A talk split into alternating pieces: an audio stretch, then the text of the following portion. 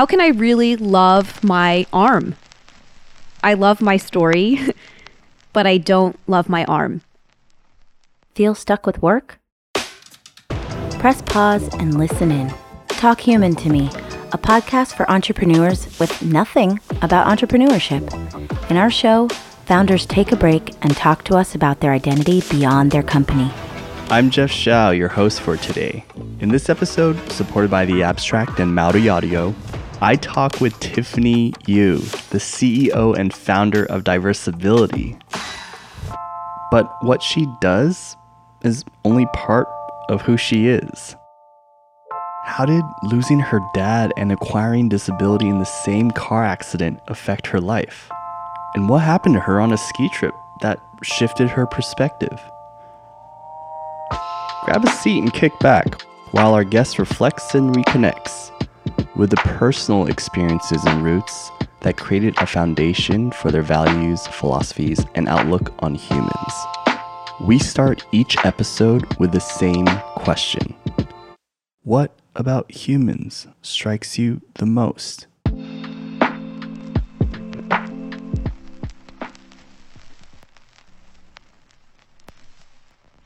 I think what strikes me the most about humans is how unpredictable they can be.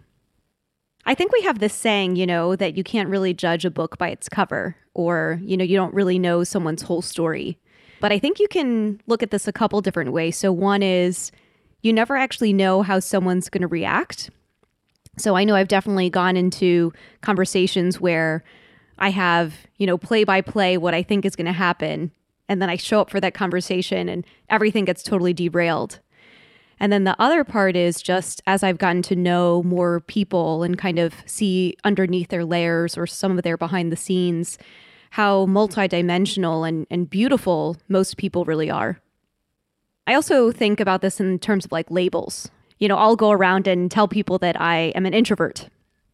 And I almost use that as an excuse for why I can't go to large functionings or functionings that have a lot of people attending, or why I need to retreat or didn't stay out late at night for the social activities. And in a way, I wonder if because I put that label out there so quickly, I almost use it so that my behavior is more predictable. But there is a side of me that kind of is in awe of people who live a little bit more spontaneously and don't feed into taking those personality quizzes. What has been your journey in this contrast and tug of war relationship between predictability or unpredictable moments, but then also trying to be in your lane to do the right thing? Mm. I like what you said before about being in my lane, you know? And in a way, I think in this desire, based on, I think, personal experiences that I've had as a kid and and as many of us do, we just want to be understood. And I think in this desire for understanding, I try to have predictable behaviors. But there is a side of me, maybe grass is always greener, that has this desire for spontaneity, just throwing everything out the window. But yeah, I think there's a part of me that tries not to be over planned so that I can let space in to be a little bit more unpredictable. Well, let's talk about your life's foundations and experiences. Where were you born? What was life like growing up? I think this is this is a seemingly simple question, but also somewhat complicated. So, I was born in Washington D.C. My parents were immigrants from Vietnam and Taiwan, and I was the youngest of four siblings. And to be honest, I don't really remember my childhood other than you know, a pretty traumatic experience that I went through when I was nine, where my dad, who was driving, we were driving back home from, you know, dropping my mom off at the airport, and he had lost control of the car. And as a result, he lost his life, and I acquired a disability. So I have a severe nerve injury in my right arm. And to be honest, that happened when I was nine. I don't really remember much. I can't remember before, I can't remember after really some of the only pinnacle moments I remember were how my dad's temper could get so out of hand. Um, and I have this memory of being so afraid of not eating every single crumb out of the bowl, every single pellet of rice. because he could just beat it out of us. That's what I remember pre nine years old. Post nine, I really can't tell you anything probably up until the moment I was maybe 17 or 18. I was talking to someone the other day about kind of this desire to create some sort of a dotted line in between who this nine year old girl was and the 30 year old that I am now. And to be honest, I can't see a connection between those two. And I remember talking to a friend about this, and he was like, Does there need to be a dotted line? Can you be a totally different person as this child who is now this young woman? And is it okay to exist and not really know how those puzzle pieces came together? And that's actually a question that I guess I'm kind of noodling on right now because, you know, I think there was a period of time probably where that gap was where I just didn't really acknowledge this trauma that had happened. And only within the last couple of years have I started to experience grief over that experience. And you can't put a time limit on grief. And I haven't quite put those pieces together. How can I be more okay existing in that in between space? And how can I be okay and have other people understand that this isn't something that just goes away? You know, you don't lose your parent and acquire a disability in the same traumatic accident and just wash away those scars a lot of people that I know who've gone through something as traumatic as you have, there are gaps. And a lot of times, some people choose to not explore it. How do you know when you want to explore something and when you don't want to explore something? Hmm. I think it really comes down to this feeling of psychological safety you know, and if I look back at my story, I never spoke publicly about the car accident for about 12 years. Up until I was 21 was the first time that I had spoken publicly about the car accident. And I think at that point, funnily enough, I was a senior in college at the time and I had my full time offer from the investment bank. And so maybe I was feeling a little bit of confidence, you know, like I feel great about myself. Maybe it's time to like let in or share a little bit of this vulnerability, this hard story that is part of my identity. That to me, I think, was kind of the first turning point. And I think the second turning point probably happened over the last couple of years, where one of the things I've been thinking about a lot is, you know, I spend a lot of my work reliving this childhood trauma. It, it is very much the inspiration behind why I do what I do. And something I thought about was my story just didn't end in 1997. So, how can I share new parts of this story to show how this has impacted me? And I think what I realized, I, I guess I'll use a little bit of, of a visual, which is the latte with the foam on top. so, post car accident, you know, I was only just willing to kind of like brush the foam if I had to take this mandatory physical education class for many years after the car accident, getting that note written to say, hey, Tiffany's got a nerve injury in her arm. She may not be able to participate in all activities. That's kind of like the foam on top. Then, when I started sharing this story more publicly, now I'm starting to sip the latte. And the thing is, I think once you have taken off the foam on top, you let more air get in. So there's more space for you to kind of explore other parts of your story.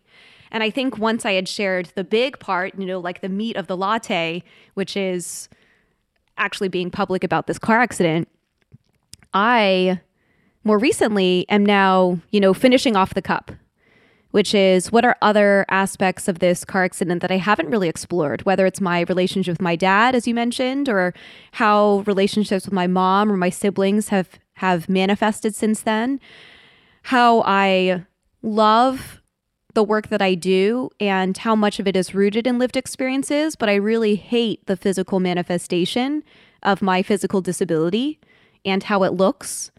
Um, and you know this within the last year, I got a splint and started doing physical therapy to uh, to help with muscle atrophy and, and to help more deterioration on the arm.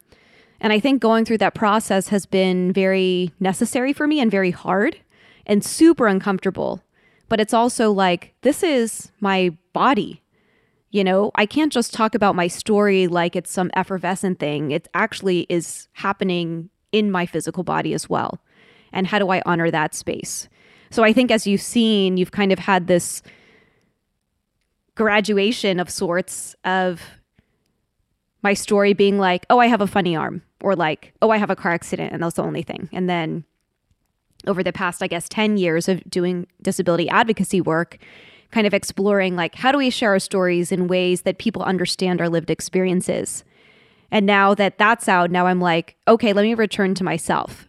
Am I really taking care of myself, all aspects of myself, mental, emotional, physical?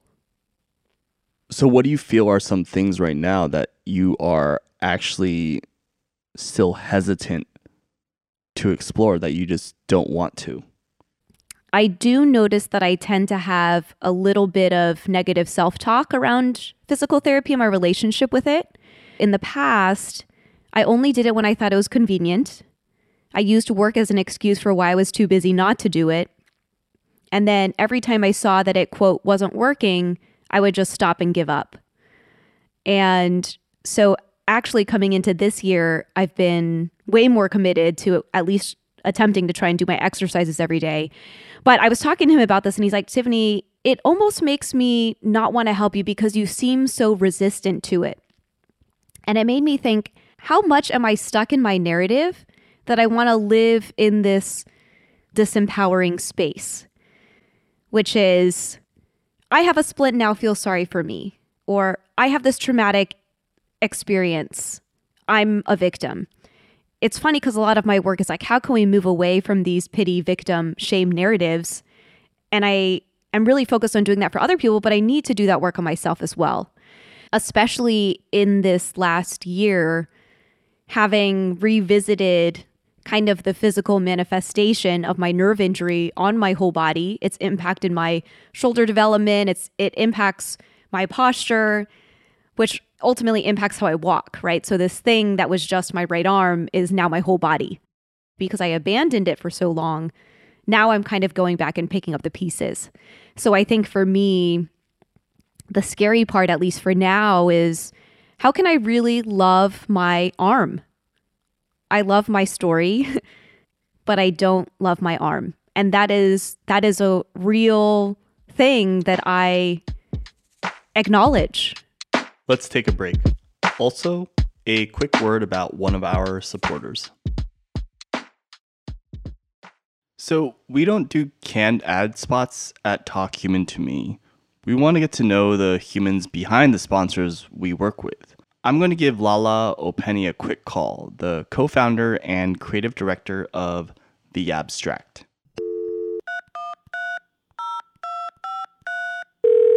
Hello?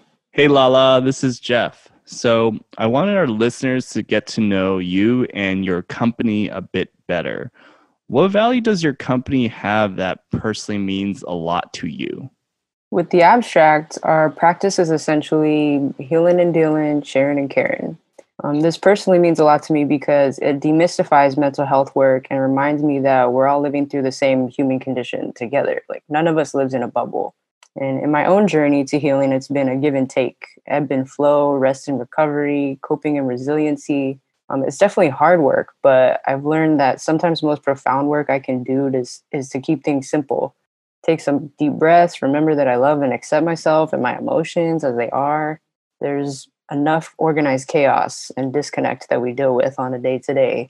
Healing and dealing, sharing and caring is not only important, it's revolutionary. Thank you, Lala. Now, back to the conversation.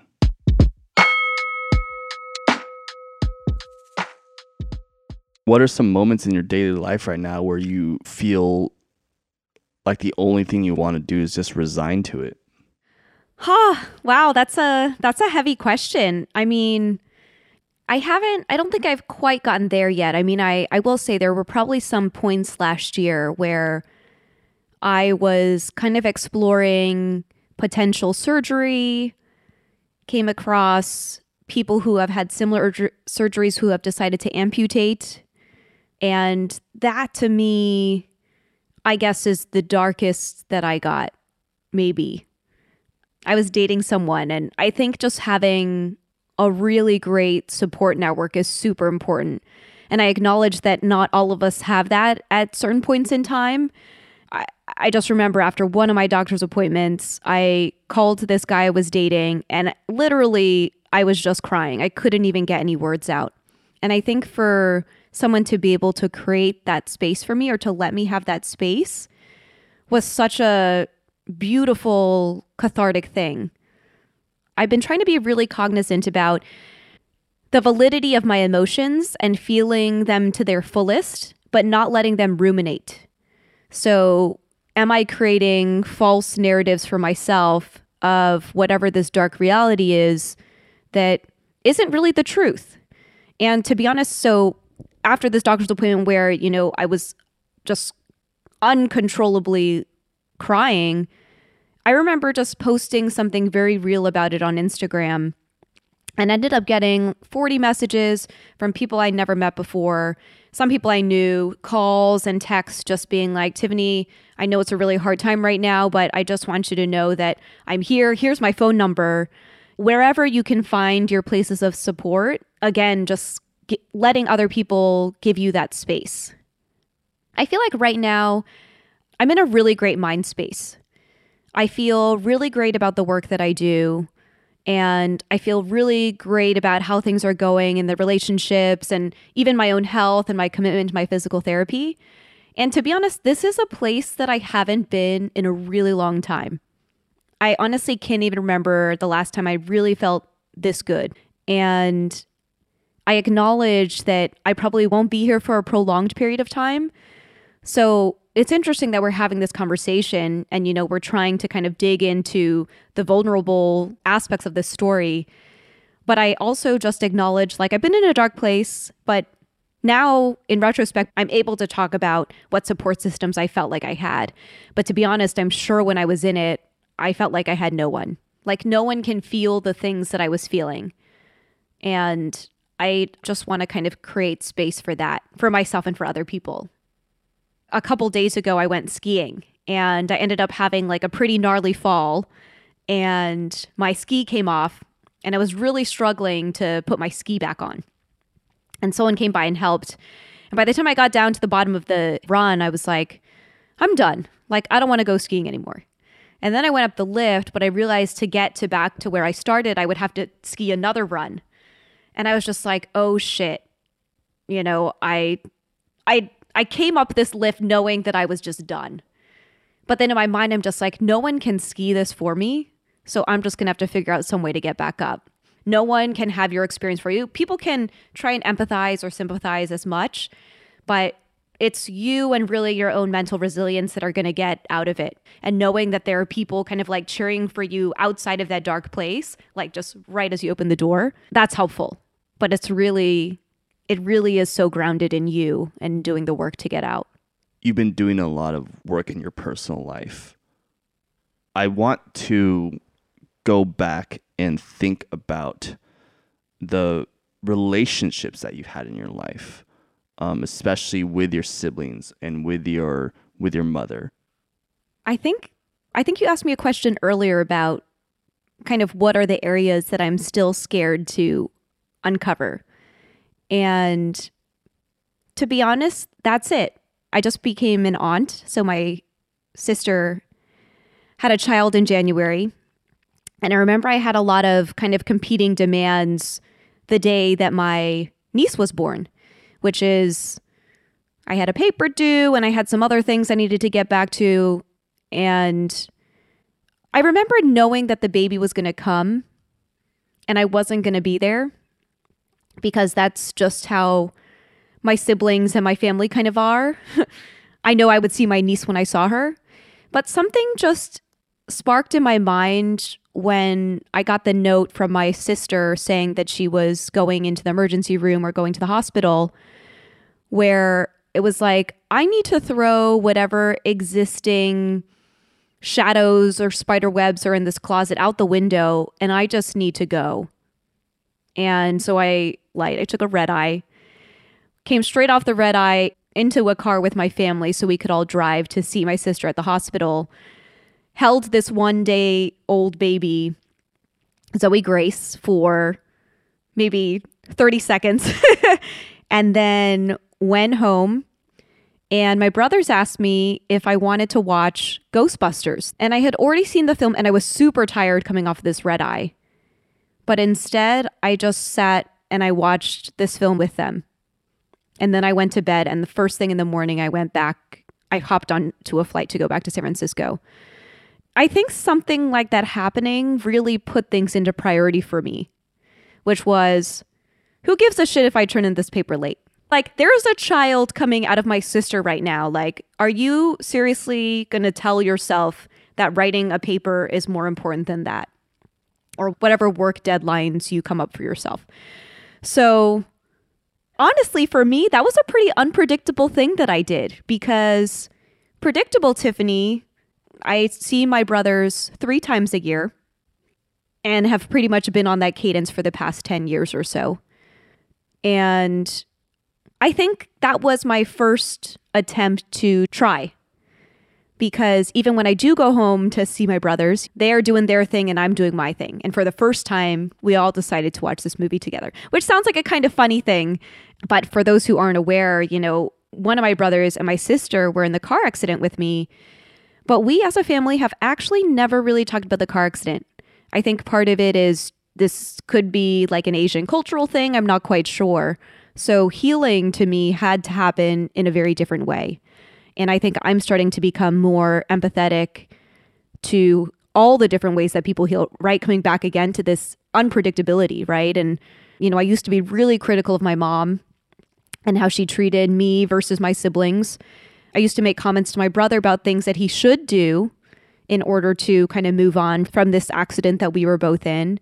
And I realized if they're not harming anyone or themselves, then who am I to criticize how they heal? I think I know that there's a part of me that really wants to mend my relationship with my mother before it's too late. When I show up, though, a different person just comes out. And I call it my nine year old resentful self who didn't really understand what had just happened. And and interestingly enough, I think part of the reason why I eh, have been thinking about this very loose dotted line between this 9-year-old girl and this 30-year-old woman is my friends are a little older and they have 9 or 10-year-old girls. And when I meet their daughters and I'm like hanging out with them, I just think that young girl that I'm talking to right now was me. And I can't believe that something like that happened to me slash her this this young girl who's standing in front of me let's take a break also a quick word about one of our supporters so we don't do canned ad spots at talk human to me we want to get to know the humans behind the sponsors that we work with i'm going to give mauricio escamilla a quick call the founder and executive creator of Mowri Audio, a full service audio, sound design, and music production studio based in Ridgewood, Queens, New York.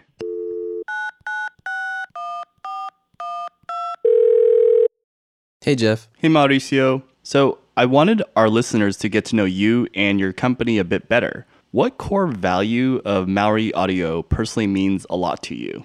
Mowri Audio is the culmination of my love for music, sound, and expressive production. Drawn to music and sound at a young age, I decided to focus on the science of it all how to capture and truly make sound as emotive and powerful as it needs to be in order to fully move and impact the viewer and listener. A core value would be working with those whose voice needs to be amplified.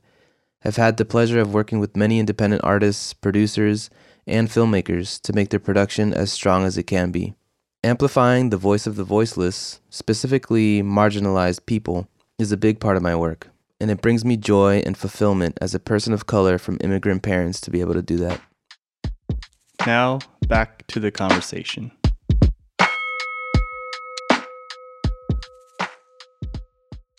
In your predictable moments, you're content, you're comfortable, you're confident. You describe it in a way where, in a lot of these predictable situations, you're like, why can't I be more unpredictable in this moment? I want to have that kind of spontaneity that happens. And then the transformation that I'm hearing in these unpredictable moments is that you feel an emotion of fear. You mentioned the word resentment. From that point, in those unpredictable moments, is that you have almost a regenerated or a rekindled spirit to say, I need to face this. Or there's a continued hesitation, but you recognize it. So something is happening. So of those two, which would you rather be in? Yeah, I mean, I it's actually interesting you described it as like boredom or something. And because I I actually tend to use that word a lot. I think that I I wonder if part of it is driven by ambition. I wonder if there's a personal version of ambition, which is how can I continue to stretch the limits of who I am? Something really sparked in me, which is one of my themes for this year is fun. When I think about playfulness, there is something a bit unpredictable about play, right? Even if you think about games, you don't know which card you're going to draw or what the dice is going to roll, you know? And to be honest, part of the reason why fun is the theme for me this year is I I really do want to tap into this 9-year-old girl. And I think part of the reason why there is this gap is because after the accident, I just felt like I grew up. Or 18, it's time to grow up. And I remember I didn't cry at my dad's funeral. I can't remember, you know, growing up and crying. And now as a 30 year old woman, it's happening a lot. And I think part of it is like nine year old girl's trying to get out and she's not quite sure how she manifests now in woman form. You talked about how your theme this year is fun and you related that to unpredictability. Someone asked me where I saw myself in five years. To be honest, I feel like where I am right now is exactly where I envision myself being in five years. I'm like living the life I've always dreamed of. And what an incredible place to be in that spot, right? But I said, in five years, I just want to fill my space. Like, I don't think that I realize how powerful I am. And I have always made myself to feel small. I want to take up my physical space. You know, like I realize in my intersectional identities, like I have this confidence and this privilege that that I have grown or built over the last couple of years doing this work. And now it's time to just own it and and fill that what was the personal obstacle in your mind? There's a quiz that tells you where your biggest areas of self sabotage are. So, my two biggest areas are what are called hyperachiever and pleaser. So, what they mean is that, you know, I'll do these favors for people because I seek reward or approval from them. And the hyperachiever is I go out and I'm an overachiever because I seek validation or recognition of the things that I've achieved.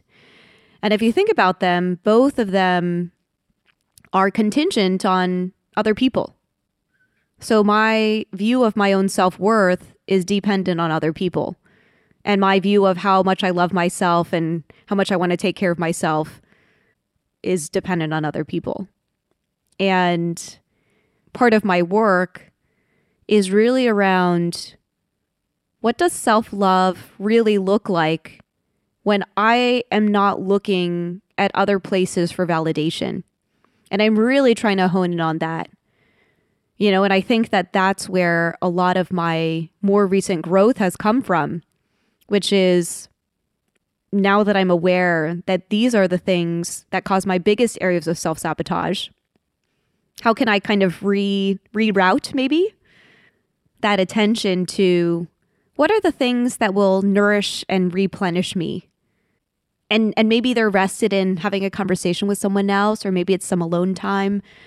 but am I having integrity with my word where I'm not expecting something or some kind of reaction? And so for me now, how I approach conversations or relationships is as long as I'm saying my truth, if I don't get the reaction I was looking for, that's okay because I did that for myself.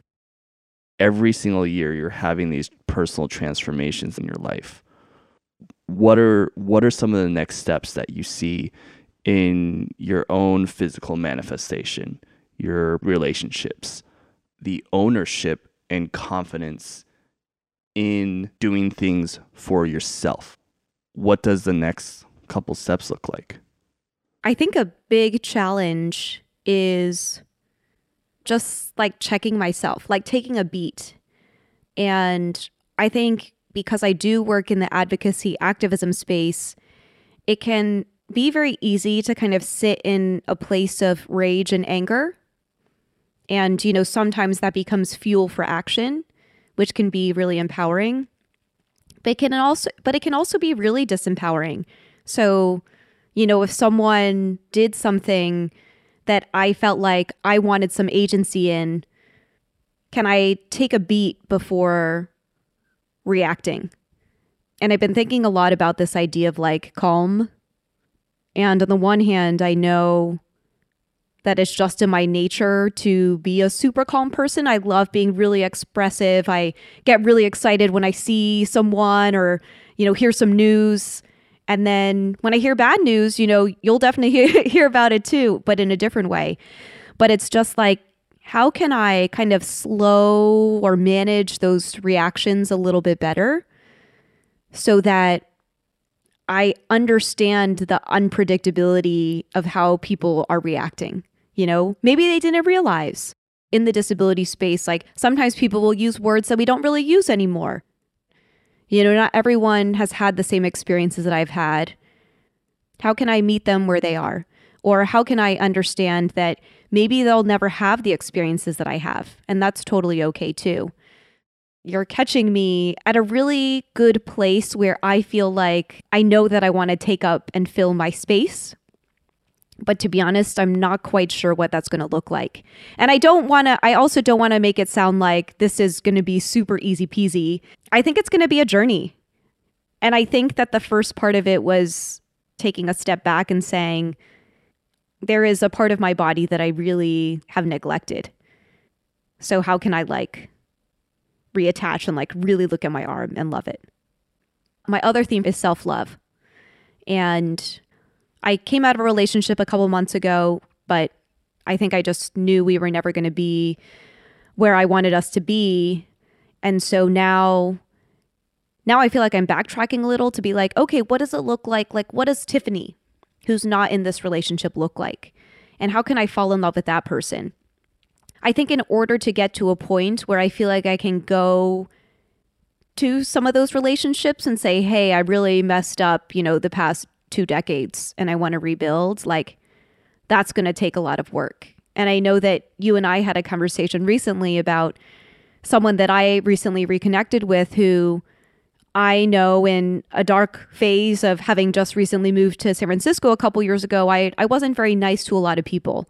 And I think I led with anger. And as a result, I shut some people out. And I, again, integrity with my word, I realized that I was revisiting this relationship that had fallen apart a little bit and felt confident enough in myself to go revisit that relationship. But familial ones, not yet. I mean, I think that the movie thing and the flying home for the baby were were huge steps for me to be honest, my sister is one of the biggest supporters of my work. And it wasn't until this last year where I think she had posted something on Facebook around my birthday, like, here's to my incredible baby sister who's like accomplished so much, that I realized I looked at the timeline of like all the things that she had shared over the years. It was kind of like I wasn't listening. It was like the digital version of not listening, you know? And it's like, here's this huge cheerleader who we are related by blood that because of maybe not acknowledging all of the dark parts of this trauma that is actually shared among all of us. I think now that there is a new addition to our family, things will be different. You know, it's like for the sake of our niece, this is what we need to do. So, talking with our guest, I noticed certain emotions come up, not just in them, but also in other founders. This got me curious about the psychology and science behind that. I called up Dr. Shirah Foy, who is a doctorate of science specializing in entrepreneurship and technology commercialization. She's currently doing research on how entrepreneurs perceive and engage with the society around them. You can find more information about this at shirahfoy.com, which is S H I R A H F O Y.com. One of her specialties is in founders' identities and how they interpret and draw on social and cultural themes and experiences. So she can definitely drop some knowledge on us.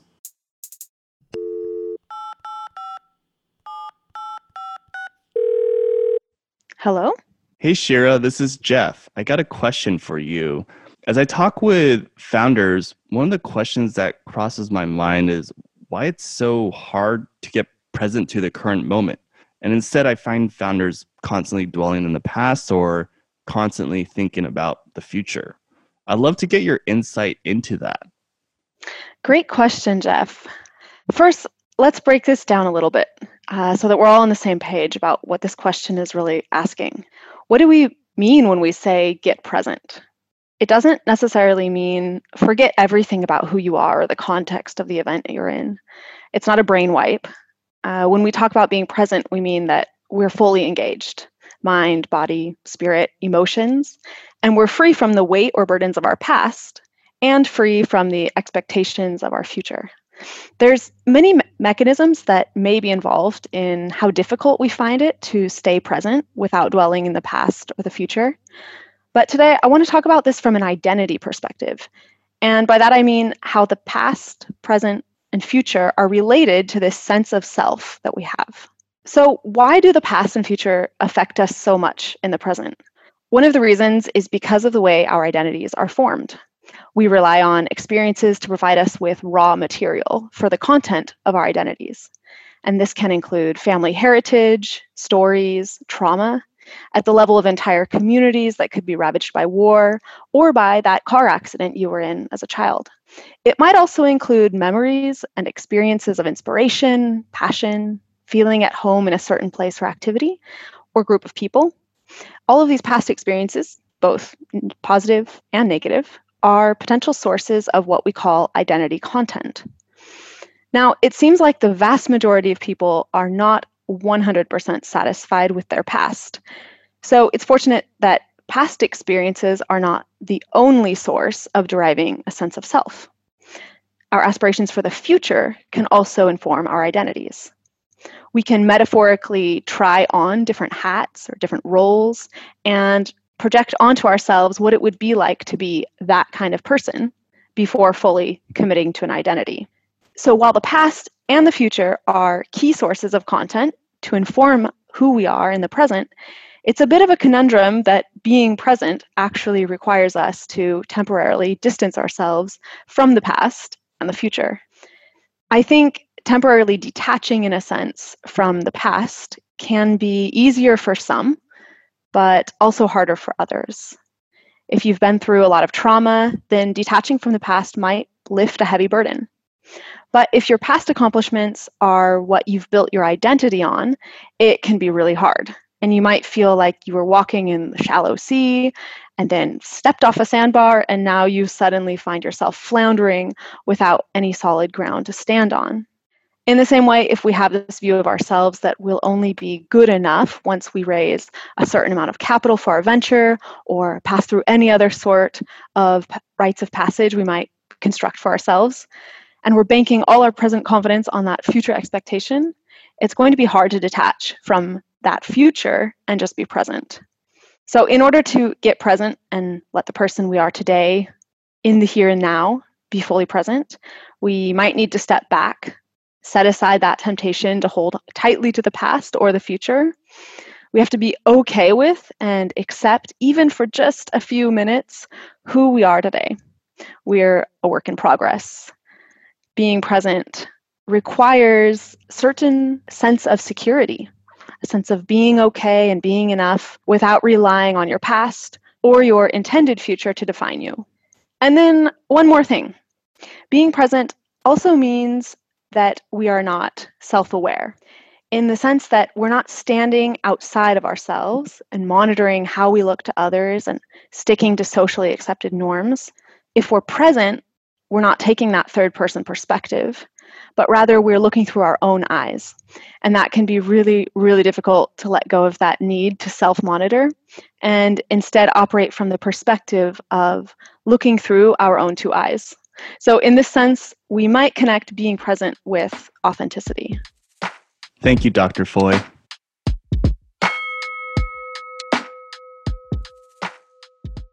Thank you for the awesome conversation. I hope what we've talked about has sparked some new thoughts for our listeners to reflect on.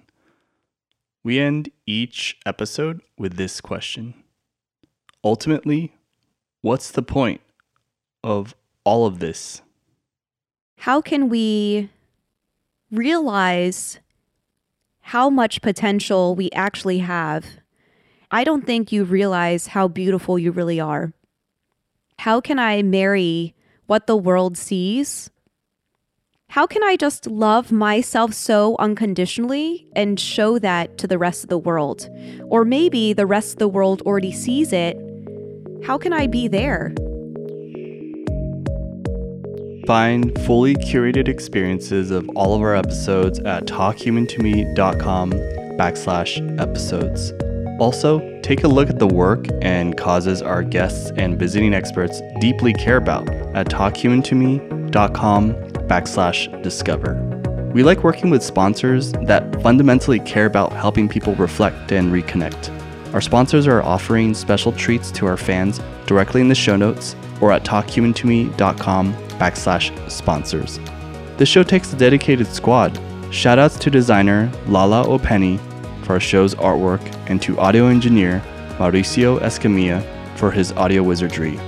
Please check out their companies and creations in the show notes or at talkhumantome.com backslash squad. And finally, infinite love to our advisors, mentors, friends, and family. You make our existence and our ability to keep going possible.